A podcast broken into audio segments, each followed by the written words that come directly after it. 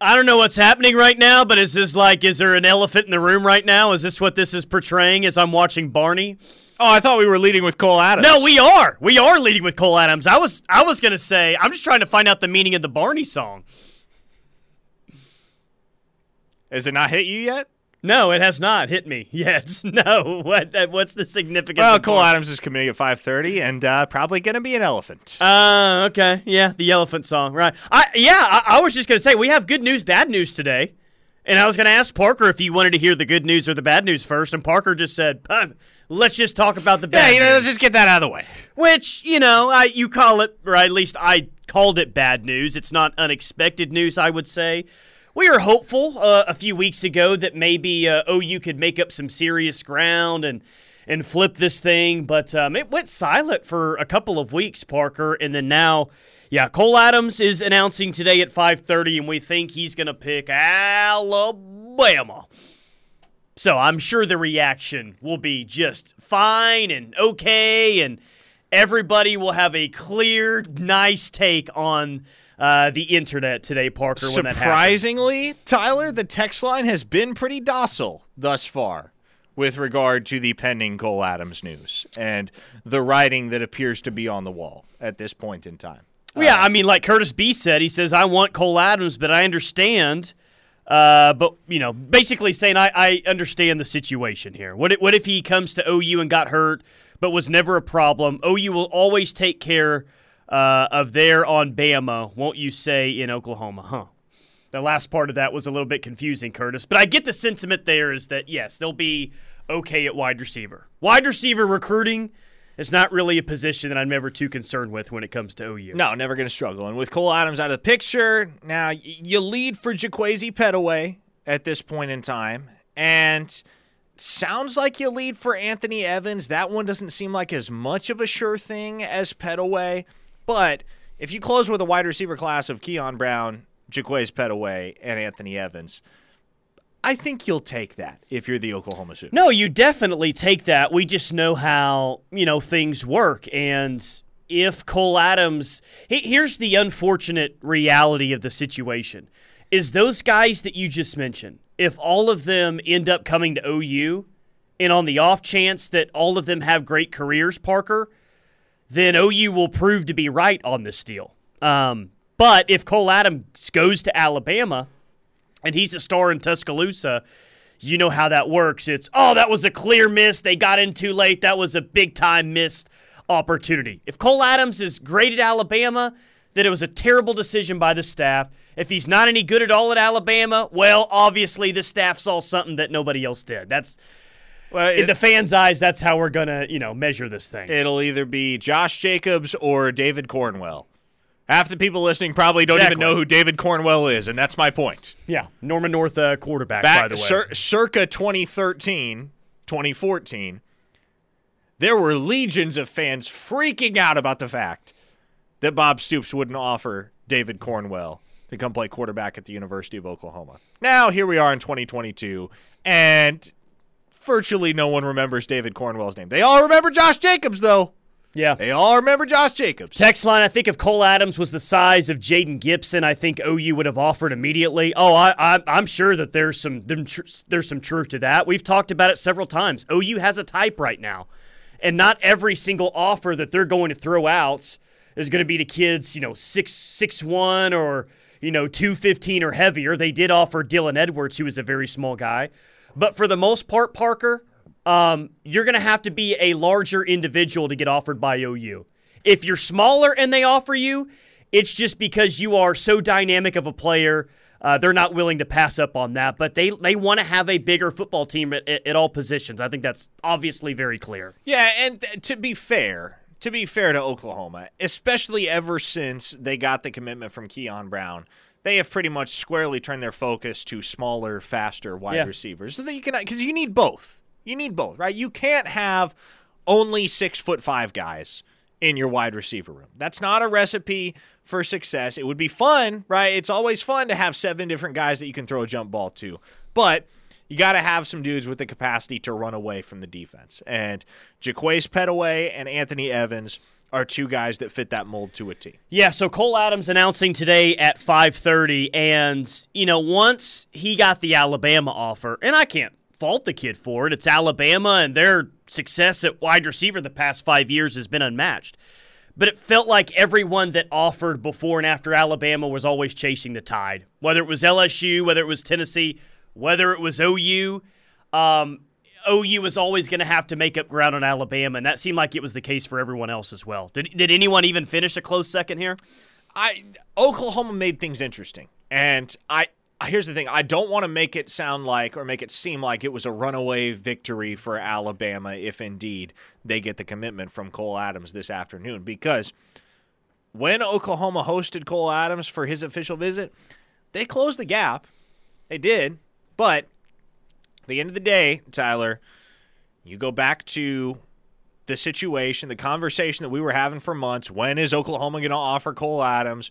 When is this offer happening? He visited, they didn't offer. What's the holdup?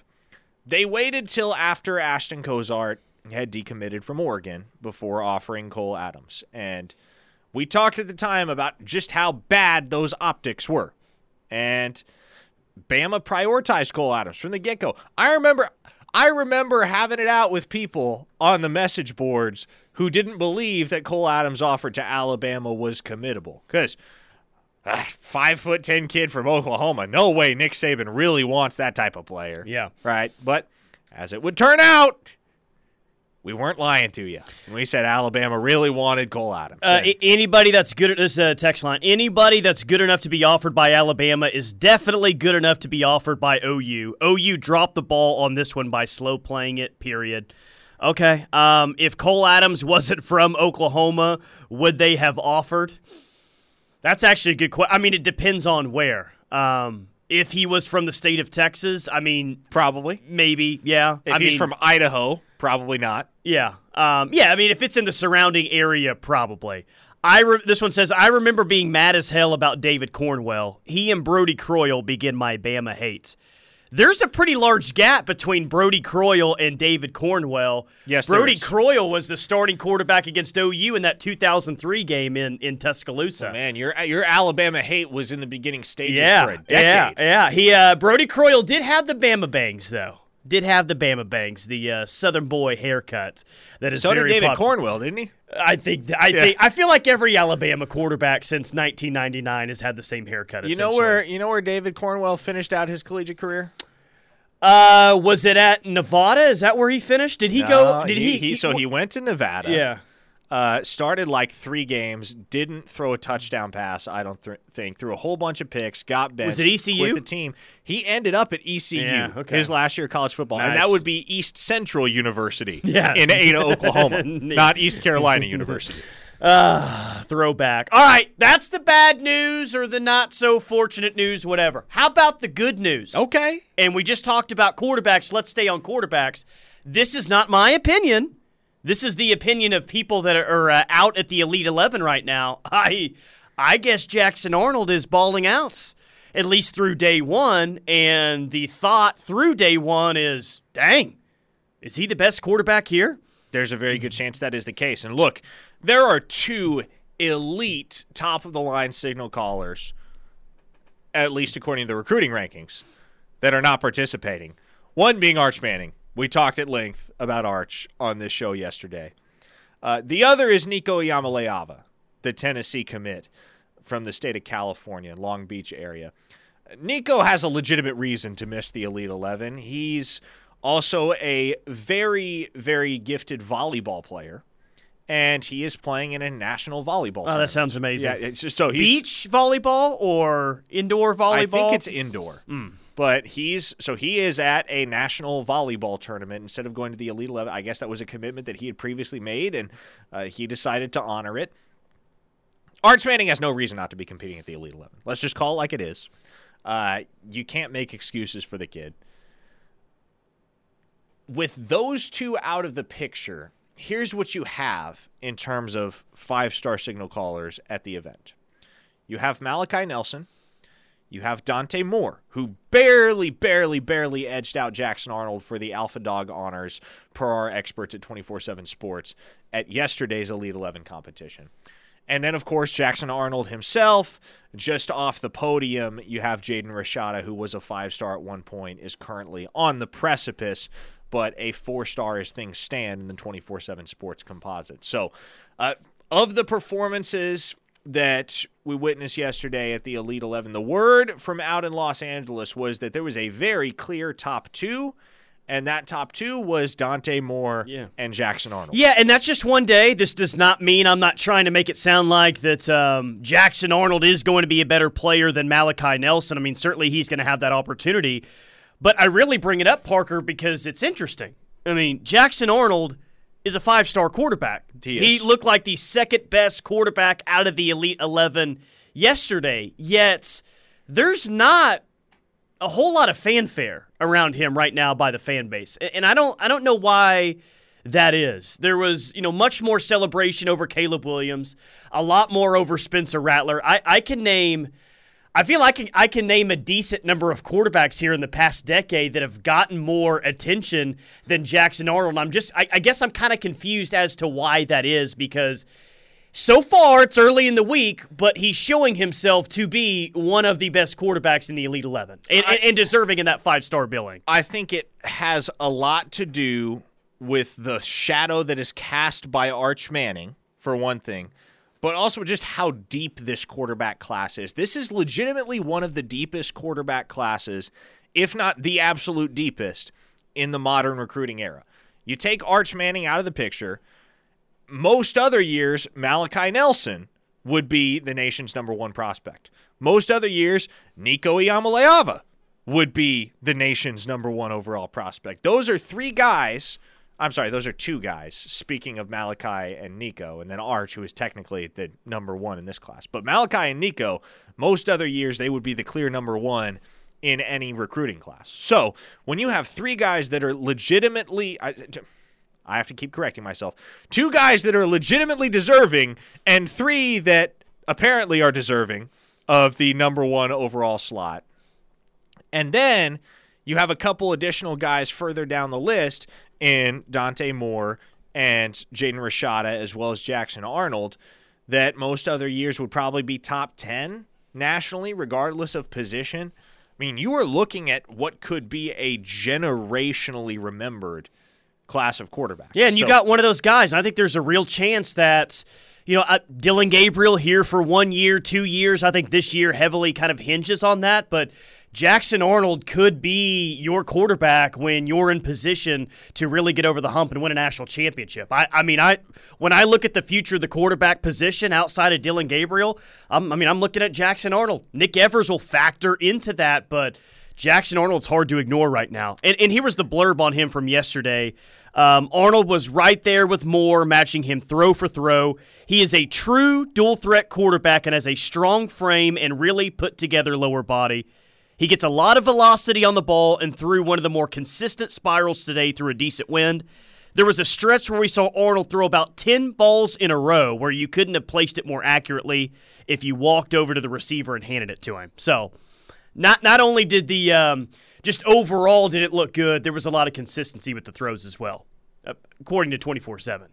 Air Cover Solution text line. Come on, Parker. Don't be so harsh on Arch. He had a minor wrist injury that prevented him from competing in the Manning camp, and now the Elite 11. He'll be ready to go against St. Mary's School for the Blind. in week one. Oh, wow. I mean, everyone's just dogging on 2A Louisiana high school talent.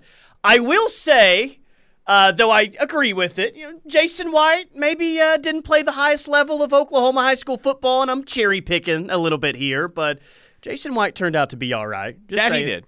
Just That he did. But that is cherry picking a little bit, and I get that. All right, Air Coverage Solutions text line. We'll get to uh, more of them coming up next. We got a lot of Cruton stuff today 405 651 3439. It is locked in live on the ref for the Homa Sooner fans. Locked in with McComas and Thune, live on the ref for the Homa Sooner fans. Our buddy Travis Davidson joining us next segment at 235. Quick nugget here four star offensive lineman out of Odessa Permian. I got a dog named Mojo and a cat named Panther. He commits to uh, Clemson today, four star, which he walked by me at the spring game this year. Harris Parker. Sewell did? Harris Sewell did. And uh, oh boy, he was a large, A large mammal. very large human being. Oh, you had a hat on the table today, but uh, he he goes to he goes to Clemson. Yeah, One never- point it felt like that was a Texas or A and M type of thing, um, but Clemson snuck in there. Yeah, how about that? Clemson is recruiting very, very well right now, which is a tip of the cap to Dabo Swinney. That is not easy to do after losing both of your coordinators to head coaching positions elsewhere. Obviously, Tony Elliott went to be the head coach at Virg- Virginia. Yes, he went to be the head coach at Virginia. I had to check myself. I, I Yeah, because Bronco with- Mendenhall's not there anymore, no, right? So Yeah. Tony Ellis, the head coach at Virginia, and obviously Brent Venables came here to Oklahoma. Um, I was I was just thinking in the break, Tyler, about how laughable the argument is that, well, he's a Manning, he'll be a star. He's a Manning, he got them bloodlines. You know, Joe Montana had two sons that played quarterback too. Yeah, what didn't one go to play at Washington and never really played? Is that is that right? Exactly. One ended up graduating from Tulane, and the other ended up graduating from West Virginia Wesleyan. Uh, John So- Elway had a son. Did he go play at Arizona State? I think he played at Arizona State with Brock Osweiler. And, you're like, we're using, oh, he did. We're using Exactly. the term "play" loosely, Right. here, but He was on the if- team. exactly. If you don't know that any of those kids existed, that's okay because that's kind of the point that I'm getting at. Just because your dad or your grandfather or someone uh, that someone that has generational blood ties to you was a great quarterback, that doesn't mean that you're automatically going to be a great quarterback too. Well, I mean, he's also going to a place where you know high ranked quarterback um, hasn't been a great place. I mean. It, the last truly elite quarterback that Texas has had is the last time they were any good at football, which is 2009 with Colt McCoy. That's a long. Str- I mean, they, they've they brought in four star, five star talent since then, and they've struck out every single year. So it's it's about Arch Manning for me, but it's also about the Texas football program where he's going to play too.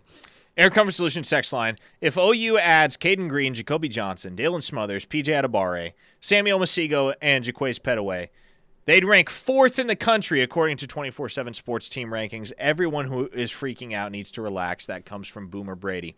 Uh, I have OU crystal balls in for all six of those guys at this point. So, yeah, I I, I, I believe they're going six for six. Yeah, I don't. I mean, their OU's going to be fine in the end. Will they have a higher recruiting class than Texas? I don't think so. No, but no. you know, Texas will probably have a top three class.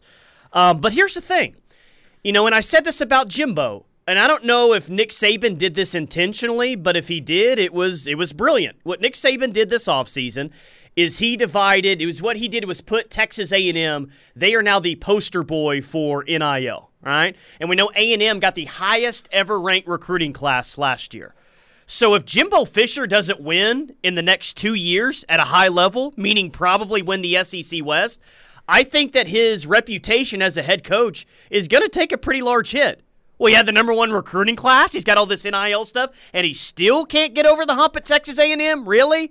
I think with this particular recruiting class and getting Arch Manning, I don't know if Sark is to the level of pressure that Jimbo's going to have the next couple years.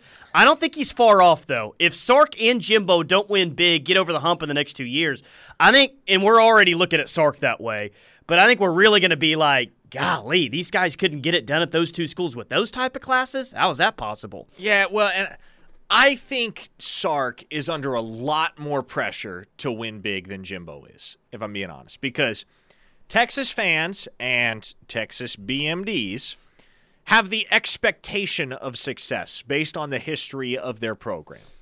Right? They have the expectation that Texas is going to be a perennial powerhouse.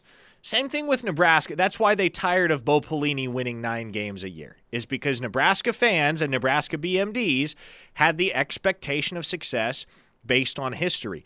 That expectation isn't there at Texas A&M. So, does Jimbo Fisher need to win big eventually if he wants to keep his job? Sure. But I think if he plateaus the way that Pelini did at Nebraska, for instance, and he wins nine, ten games a year for four or five more years, I don't think they're going to grow impatient with it. I, I think they will, and here's why. I think A and M is one of those fan bases that has unrealistic unrealistic expectations as to what they are. Now, you and I can look at the past 80 years and say, well, here's what Texas A and M has been. Why would they expect to be any different? But with the money flowing in, what kind of fan base they are, I think that they do expect at least to win the SEC West at some point. I'm sorry, I don't think Jimbo's going to do that, man. Uh, Boomer Brady, Arch, another Chris Simms, LOL. Yeah, that could be the case. If if he, um, I think especially if Arch struggles against OU, um, then I definitely think the Chris Simms comparisons are really going to come out with Arch. I mean, they're already there, so people are already looking for that. But if Arch never beats OU, then just like Chris Simms, they're going to label him as that type of guy. Well, that was, that was what his two uncles did. Payne and Eli never beat Florida. So right. Maybe that'll be maybe OU will be Florida for Arch. if Bloodline was the key to being a star QB, then Willie Robertson would have been at LSU instead of making duck calls. That comes from a listener from my own home base, the 402. Yeah, that's that's not. I, I haven't watched that show in about five, six years now. Oh, it's um, been longer than that for me. Is uh, Duck Dynasty still on the air no, anymore? No, it's not. I don't think so. Long gone. Yeah, long gone. He gone. Uh, which, by the way, I asked the question like, why is the fanfare not very high for Jackson Arnold? And the response on the text line was, well, we got burned by the last two guys, and plus he was a four star when he first got the commitment, not a five star. So if you're not a five star quarterback, I don't know, Parker. You're not going to get the excitement of some of these guys that have uh, that have come before. Unfortunately. Did you really get burned by the last two guys? Uh, I mean, I, I mean, yeah, yeah, yeah. I mean, uh, uh, both of their career, both of their OU careers will be labeled as a massive disappointment. Because here's here's my thing. Did they meet expectations? No. Certainly, the expectations were higher for Spencer Rattler than what he showed on the football field, but he still had a really good season, a really good season in 2020, his first and only year as the full time starter at Oklahoma. And with Caleb Williams, if things don't go down the way they do, he's still playing quarterback for the Sooners and probably a Heisman frontrunner heading into the season. So, I, I don't know if I, I don't know if I concur with the assessment that you got burned by those two because you still milked really good football out of them. You got really good football out of Rattler in 2020, and you got some moments for the ages at the very least out of Caleb Williams in the half season that he was the starter at Oklahoma. But I, I, I understand. So are you, are you willing to say that those weren't disappoint like from what they were built up to be coming in, they weren't disappointing careers? And I would say they're disappointing careers. Yes, I definitely think I, they're disappointing I, careers. Yeah, no, I, I just don't. I guess I, I'm of the opinion that those two shouldn't leave a bad taste in your mouth with regard to Jackson Arnold, especially because there's been the turnover in the coaching staff, and you're going to have Jeff Lebby rather than Muleshoe providing the tutelage for Jackson Arnold. By the way, Samuel Omosigho, 3 p.m. tomorrow, going to make the announcement. You'll be there, correct? I will be there. Live on site, 3 p.m. Parker Thune's got that one covered. And hey, just saying, I don't want to ruin anyone's day or surprise. But if Parker's going to cover the thing, I don't know. I don't know. I may be significant. I don't think he's going to go down there to, you know, cover a kid that might uh, announce to Washington State or anything like that. So, just saying. Just saying. 405 651 3439 is the Air Coverage Solutions text line. We'll go up the turnpike. We'll talk to Travis Davidson. Coming up next, live on the ref. Locked in with the McComas and Thune live on the ref for the home of Sooner fans. Elite Roofing Systems bringing you this hour of Locked In, eliteroofing.com. Uh, let's go up to the 918 to our buddy Travis Davidson. Got a lot of recruiting to talk about today. Travis, let's just do this. I'm going to say the name Cole Adams and just say go. Cole Adams, go. Oh, man. Um, you know, it's. I was talking to somebody about this yesterday, and it's really frustrating you know, living in Tulsa and seeing so many kids get out of state. I mean, I don't, I don't know. I, I can't explain it. I simply can't explain it. And I know there's there's been no official announcement that I've seen, but uh, crystal balls uh, will assume are correct in this case. Uh, uh, Cole Adams heading to Bama. I'm going to read you a list of, you know, Josh Jacobs is, a, is really the the name everybody knows that was thrown in our face of man, OU didn't recruit him and didn't recruit him early enough. So he went to Bama and then he embarrassed us on a national stage. and now he's a starting running back in the NFL. Um, we're going to use that as a starting point. Since then, these are all four-star and up players that are from the 918 that did not end up at Oklahoma. Now, some of these players, of course, maybe we had recruited over, maybe maybe we you know they had ties to other schools, maybe maybe they just didn't grow up wanting to go to OU, and I totally get that. But uh, all of these players are four stars or above. C.J. Moore, Josh Proctor, Ricky Stromberg, Grayson Boomer, Dax Hill, Myles Slusher, Javian Hester. I realize now he transferred to OU, but he went to Missouri first. Um, Savion Morrison, A.J. Green, Kendall Daniels, Morian Horn, Braylon Presley, Chris McClellan, uh, Cole Adams, Luke Hasz, obviously is committed to Arkansas, and then Micah Tease. That's not trending towards the Sooners. That's a lot of names. Yeah. And when There's you, a first round draft at- pick in there too, isn't there, Travis? Oh yes, there is. Yep, a recent one. So that's the thing. There's a lot of names, and it's you know we talk about you know I'm the I'm the only 918 employee uh, of the station, of course, and uh, you know being out here, I see a lot of Arkansas fans, a lot of OSU fans. Well, you're starting to see a lot of Arkansas and OSU alums that played football as well. So um, I don't know. Uh, it's it's maddening to say the least because I know a lot of these guys, you know, and I've talked to them about recruitment and whatnot, and it's it's like, man, I don't know. We we got to if we want to really put you know a fence around the state and make sure that players that grow up in Oklahoma, you know, especially four stars and up, you know, end up at the University of Oklahoma, then we got to do a better job in Tulsa. It's, just as simple as that. Travis, 1 to 10, your level of shock that Jackson Arnold is out in LA throwing seeds at the Elite 11. Uh, you said one to ten. I would I would have gone zero, but I guess I'll go one. yeah, the, the the dude's the real deal. Um, I, I was I was really looking forward to seeing him up against that that top quarterback uh, that went south of the river, but um, he won't even he won't even camp in his own family's camp. So um, I don't know. Will he even be allowed to play at Texas, or is that too much exposure for him? Uh, it depends on who the other quarterback is. If they have a scrub on the other side, yes. But if it's someone pretty good, he might have a finger injury or something. You know. I got you. I got you. Hey, speaking of sense. Jackson Arnold, is and I don't know, I I don't think there's like a common misconception about him. I just mentioned that I don't think that there's as much fanfare as the other previous quarterbacks that they've recruited. Is um is the thing though that would surprise people the most just how much of a dual threat quarterback he is? Do you think that's fair to say? Yeah, yeah, I, I, I think that's fair. It's you know, the game's kind of going that way, and seeing I think that would surprise people about Matt Corral too. I think seeing what Lebby has done in the past, he- he's got a type. Most quarterback, you know, gurus or offensive coordinators, whatever you want to call them, they have a specific type. Um, Jackson Arnold can absolutely do it all, um, and I'm excited to see as this Elite Eleven camp uh, continues uh, what how he ends up in the final rankings. Uh, I'd, I'd like to see him climb in the uh, two four seven rankings. Do we know anybody that works for two four seven? I, I don't actually. No, all my contacts there are gone. Uh, hey, Travis, uh, wh- how excited should Sooner fans be if they do end up getting a commitment from four star Crandall linebacker Samuel Omosigho tomorrow? Oh, stoked. I mean, I, I think I think we obviously started to see um, some of what we keep talking about um, all the time with all the uh, sky is falling, all the chicken littles that happen to be uh, uh, in our fan base. Uh, God love them, no doubt. They're just they're really passionate and they they want to see results. But uh, you're going to see the, the one of the first dominoes, obviously uh, with Heath, and then with uh, you see the Yamaha tweets coming out. Um, you see it kind of start percolating a little bit. Um, but man, I, I think we had, if we were to start with Heath, I think we had, I don't know, give me double digits, give me 10 commitments uh, before August.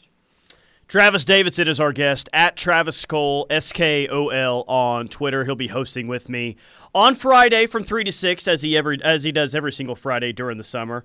Um, Daylan Smothers, you just mentioned him, 5'11", 182 out of Charlotte, North Carolina, four star.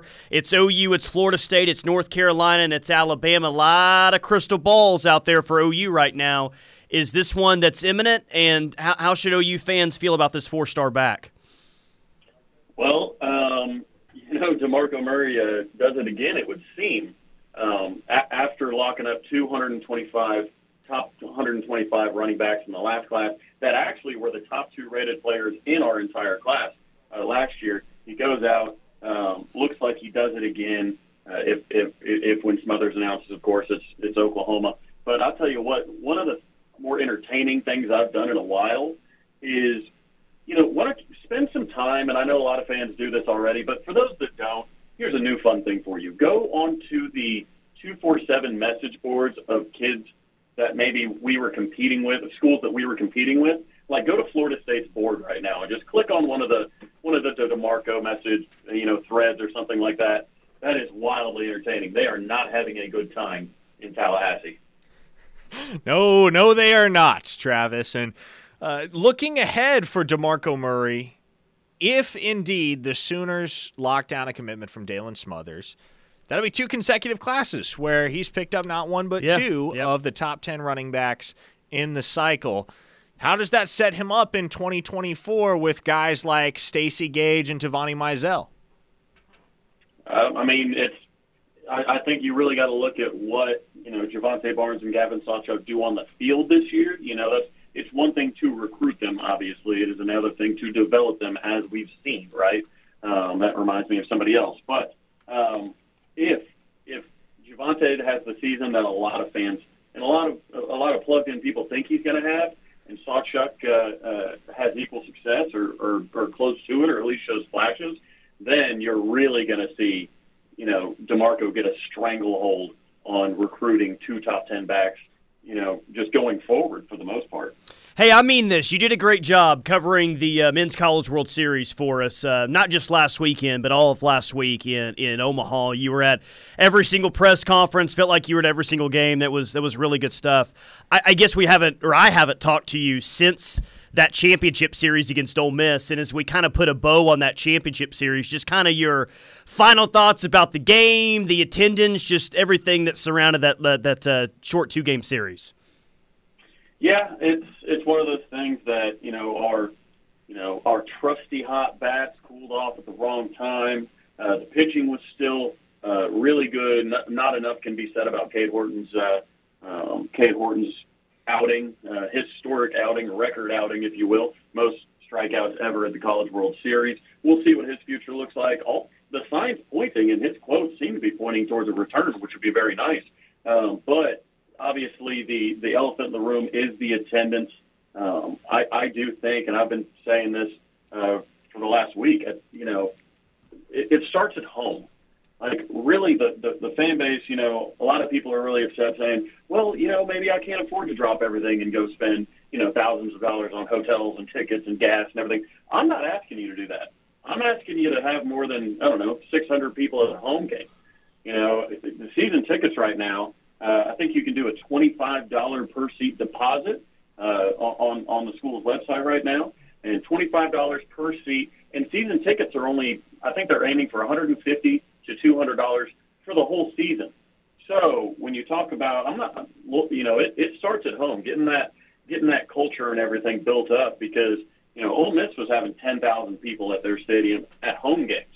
You know, if, if we we can never we can never expect to have a massive crowd at you know at Omaha if we you know if we don't at least have some home crowd you know momentum. You can't just always count on fans that have never been to a home game to then buy the tickets and go up to Omaha. So I'm really looking forward to having a lot of people at the home games this next year. And if that's what this season did was wake up a lot of people to the great things that Skip Johnson and, and co are doing in Norman, Oklahoma, then it was all worth it. Travis, before we let you go, how well does this set Oklahoma baseball up in terms of recruiting, in terms of facility upgrades, in terms of just the overall culture and direction of the program as they prepare to make the transition to the SEC? Because it seems like a run like this was just what the doctor ordered for OU baseball. No, man, you couldn't have said it better. Uh, the, the just what the doctor ordered, of course. I mean, you've got you've you've seen it. You've seen the the money coming in, the the financial commitments from donors coming in. You've seen the excitement.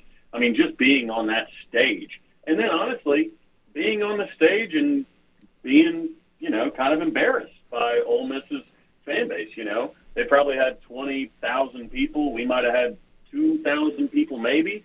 And then the rest were probably just people that, you know, enjoyed the event, live around Omaha and whatnot. I think that was kind of the shot in the arm that people needed as well. We needed to be kind of put on the biggest stage and and that momentum, we can turn that momentum. Um, I've already seen some people buying and putting their deposits down on season tickets. You know, donating. Uh, you know, things with NIL, get that NIL train rolling with the baseball program. Keep in mind that one Oklahoma uh, NIL collective deals with softball, basketball, and football. So baseball is still kind of currently, you know, out to dry when it comes to that collective. But um, all that kind of stuff, you know, that that helps with recruiting. Obviously, Skip Johnson uh, is able to focus more on kind of being the CEO of the program and focus on pitching. So you'd like to think that, um, you know, our pitching recruiting uh, is, is still going to stay hot. So I'm super excited. I'm going to be at, at, at a bunch of games next year. Travis, good stuff, man. I'll talk to you Friday. All right, I appreciate you guys as always. There you go, Travis Davison. He joins us every single Wednesday at two thirty-five, and he's also on with me every Friday during the summer from three to six p.m. All right, we'll wrap up locked in. Coming up next, keep it locked on the ref for the Homo Sooner fans. Final segment locked in with McComas and Thune. Tyler McComas, Parker Thune, live on the ref. Elite Roofing Systems, they're bringing you this hour of Locked In. They're servicing all of Oklahoma's roofing needs. Let Craig Cox and the team at Elite Roofing put over three decades of experience to work for you. Oklahoma City, 405 361 3094. Tulsa, 918 984 5475. Or EliteRoofOK.com. Um, if it wasn't bad enough, the Longhorn Nation, we're back, or the Texas is back, folks, on ESPN after the Notre Dame win. Well, Johntay Cook, five-star wide receiver who just committed to UT, said, quote, this class is going to be the natty class, end quote. So, hey, if you're looking for just yet Wow. another reason Wow. why this isn't going to work out for Texas, there's the kiss Wow. of death. This class is going to be the natty class. Please tell me it's on video somewhere. Uh, I just I just read the quotes, um, but I'm I'm sure it's on We're video gonna, we're somewhere. Gonna need that we in- will find We're gonna it, need yes. that in the archives because we will pull it out five years from now. No doubt about it. Wow.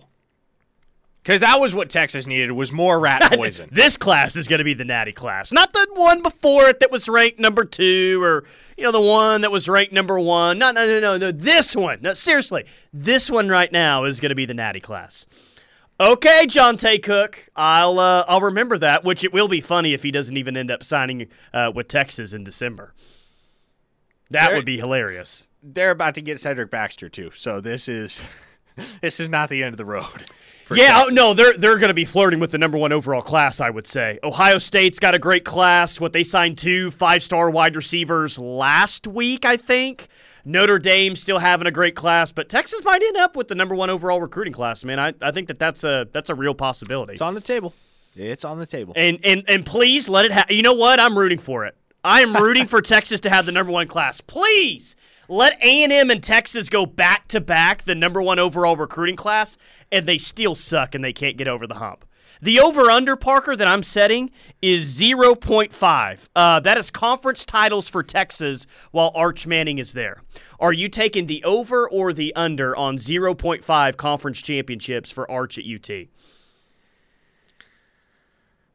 Which, wh- while you think about that, Wait, hold on, hold on, hold on. By the time Arch is there, they're going to be in the SEC. Under, under. I would say, you know what? Maybe, maybe they put, maybe they string something together in the Big Twelve to the point where they all, all the stars align and they win a conference championship. In the in the SEC, absolutely not. Under. Yeah, I mean it's under, but the the point is they could still be in the Big 12 for two of Arch's 3 years at Texas and the number would still be 0.5. And isn't that just a joke all in itself? That the over under, you can't put it at one or one and a half or anything like that. You legitimately have to put the over under of the number one quarterback going to a very average con- conference right now, 0.5 over under on winning a conference championship. Somebody on the text line said, 1400 the horn, all Texas, all day. Hey, you're an easy target. I don't know what to tell you. You're an easy target. And when everyone else, once again, is hyping them up, yeah, we're going to talk about it. Because I got to remind, we got to remind everyone that Texas is still Texas, by God. And guess what? All the hype is just going to eventually lead to a 7 and 5, 8 and 4 season next year. And they'll be sitting in Austin on the first Saturday of December while OU and Baylor are playing for a Big 12 championship next year. mad props to Steve Sarkisian though, because what he's doing right now is basically pulling a Sam Presti. He's like, well, I don't have to be good this year or next year or the year after that. As long as I can give some some tangible reason for my fans to be excited about the future, I'm gonna have a job. Yeah, no, I mean, I it, it does. It's true. You go five and seven, and people are saying, I mean, we might really kick the tires if he has a very average year too, but you just got Arch Manning. And regardless if you think he's, you know, overhyped or rated fairly, whatever, you're not going to fire the coach that has a quarterback committed that's the number one overall player in the class. You're, I mean, you're just not you're not going to do that. So this pretty much cements to me, Parker, that Sark could go six and six this year, and he's still going to keep his job for year three. And in fact, he may be able to go five and seven this year, and he'll still be back for year three unless, as long as Arch stays committed. Hey, unless he shows up to practice inebriated again, yeah, yeah, he's got a long leash now. And even then, even then, he might stick around. Now, if uh, if Texas goes five and seven this year, and Arch decommits in late November and goes to Georgia, then the story is going to be a little bit different. But as long as Arch is committed to UT, Sark's leash there is uh, he, he, he he's safe. He, he he's safe. How do you think Quinn Ewers feels right now? Not very good. Because I, like Quinn Ewers from the get go, and I don't know if it's the kid or, or his family, but he's been all about the attention. Right? It was it was an NIL bag tour for him as a prospect. He got that big NIL deal to go play at Ohio State, and then it was another NIL bag tour once he hit the transfer portal. And now all, none of the eyes are on him. They're all on Arch Manning, his successor. Wonder what it's like to be Quinn Ewers right now. He's not in a, le- a legitimate quarterback battle this year, but he is in a legitimate quarterback battle. He's in a quarterback battle right now, not with Hudson Card, but a kid that's about to play his senior year of high school. Every throw that he misses, well, I think Arch will make that throw next year. Not a fun spot to be in. All right, that'll do it for Locked In. The Rush is coming up next. Keep it locked on the ref.